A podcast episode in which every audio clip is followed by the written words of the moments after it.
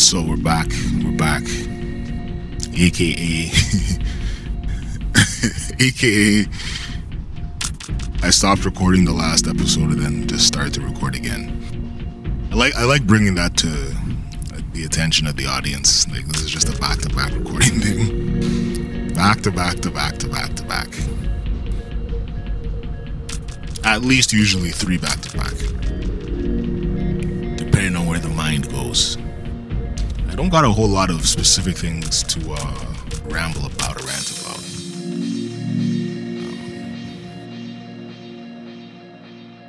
heading back into the cold for a much needed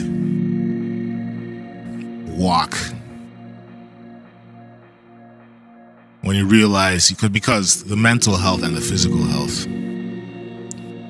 both of those things needing to be maintained being overly fixated on, you know, the maintenance of one and leaving the other one to, to fall by the wayside. It's kind of like, ugh. the game balancing that shit well, you know. And I mean, you can't really. I mean, it's easy. I don't want to. I don't really want to say one is more important than the other. Really, it's. I don't think I know we live in a world of these false dichotomies, like, oh, one is better than the other. But I think you can ask anybody who's been severely out of shape, usually, or maybe not out of shape, severely overweight, that it's not necessarily, they're not binge eating because they're happy. you know what I mean? Or at least maybe they rationalize it that way afterwards. Oh, I'm happy. Oh, I, I, I won an award. Time to binge eat. Maybe that's the rationalization after the fact. But usually it's the sign of some void that needs to be filled. Um, so, with that said, the mental and the physical go together. And then I wonder, but then you have to add the, the another ex, kind of extension or I guess should, I guess I should say, extending the conversation towards financial health. It's like if you're not right in the head, it'll show on the body. It'll also affect your, your income in the sense that you're not performing at top, the toppest of levels, the, the toppest, at the top level, at the level you need to to operate on, to execute on. So all these things are kind of like connected. Not even kind of, they are connected. And so in that little stretch of you know conventional job you know it's like you never really got the you never never really get in the mental part down 100%. And then as a result, it show it, it manifests itself in locking oneself away indoors as soon as they get home. Because I always look outside. You know, I'm, I'm always looking out my window. I think this is one of those things that, like, when you live on a ground level or a basement kind of apartment, you tend to look outside a lot because you can see the street it's just easy to look outside. And you always see people just living their lives, right? And this is kind of an extension of that conversation about like observing life versus being a participant. You're kind of looking like, wow, these people, they worked all day and now they're back in the minus 30 doing whatever. And it's not to say that, you know, I don't have any of that. It's like, you go to the movies, you go shopping, you go roam, go to a cafe, go take pictures. It's, it's, it's like there's various things to do outside in the cold. But the thing is, it's like it seems so effortless for most people because most people aren't thinking about it. you know what I mean? This is this is the autopilot thing that I'm talking about. Most people don't have to think about needing fresh air. Most people don't need to think about having to go outside. No, most people need to think about eating properly or eating healthily. or maybe I'm maybe I'm just kind of you know giving people too much credit. You know what I mean? Maybe they do think about these things. I don't know. What I do know is this. What I do know is that whatever that kind of switch is that allows people to go on autopilot, either it's the same switch or there's another switch close by to that switch that allows people to just sort of do the things that need to be done and just keep moving, right?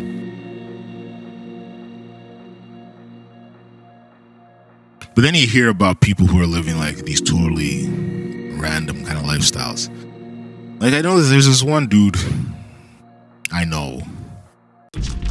I've sort of known this person on and off throughout my life. They're older than me, but anyway. Just listening to how they operate, it's like 100%. They don't they don't have any conventional job.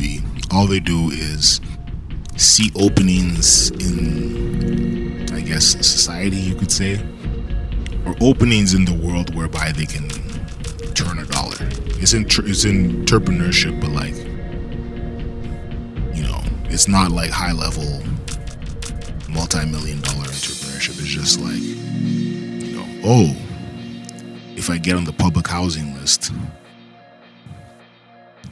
and I get public housing, I can then turn the public housing into an Airbnb and go live with like some girl that I'm that I'm smashing. You know what I mean? Like, you know, it's like weird, weird shit like that. And there's a whole list of those things. And I've never, and I've been somebody who, depending on what stage of life that I'm in, in, in times of, you know, grinding it out, those sorts of ideas come to me aplenty. you know what I mean? But then when you resign to, you know what, I want to do the conventional thing, those ideas get pushed into the filing cabinet of the brain. And you don't think about that kind of stuff as much because you're because you're getting the steady dollar. So there's no need to come up with elaborate like you know, elaborate I don't want to say schemes, but elaborate plans to like, you know, how to turn a dollar. And you can't, and to be honest, I don't even want to, want to say one is better than the other. It's just how it is. Some people can just see the world like that. Some people, like I was saying, the, it's like I was saying with the meds. It's like some people would have sold them all. And I think that's part of the reason why this is probably, this is obviously paranoia, clearly. But it's part of the reason why I think that, like, I'm partially flagged. I don't know because these are these are substances. Not so much the antidepressants but like the anti-anxiety shit is like people would pay a good penny a good dollar for that. And i'm like there's no way in hell i'm selling any of this. It's mine. It's for me to take. It's for me. It's like my the, the value it has for my own mental health the value it has for my own ability to become put myself out there a bit more. Surpasses any amount of money you know that you could offer me to be honest. And maybe that maybe i'm saying that and it's like someone's listening like that ain't true. If i gave you a million dollars you'd you give up your prescription. A million dollars okay maybe. But not for like what not for street value that's for sure. Definitely not for street value so and I think that's another thing too. I'm gonna extend the recording. Actually, I have a lot more to say now about this. One second. Yeah. So the other thing too is that I'm sure the audience isn't isn't, isn't dumb. I'm not dumb. People aren't dumb, really. Much of this shit can be bought online. Like, you know what I mean? Like you find a vendor, you, you know, I mean, we all know. I'm not going to even go too far into it. I'm trying to go about it the right way and not the quote unquote wrong way involving, you know, the deep web and, you know, nefarious characters and so on and so forth. Maybe they're not even nefarious. Just the point is, I wanted it in my own quest of Operation Mend the Mind. I want it more documented in an actual medical fashion. I don't want to be like I've already tried the years of self medicating. it didn't work. You know what I mean? I've already tried the years of like trying to go about it in the way that I feel, trying to numb thoughts and trying to numb emotions. And it never really works, right? I had a thought that I just lost. Numbing emotions, self medicating. Fuck. Give me one second.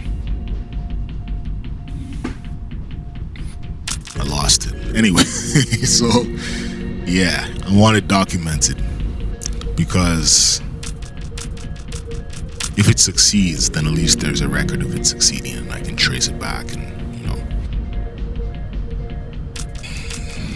future generations, I can be like, okay, look, this is the steps that we're taking.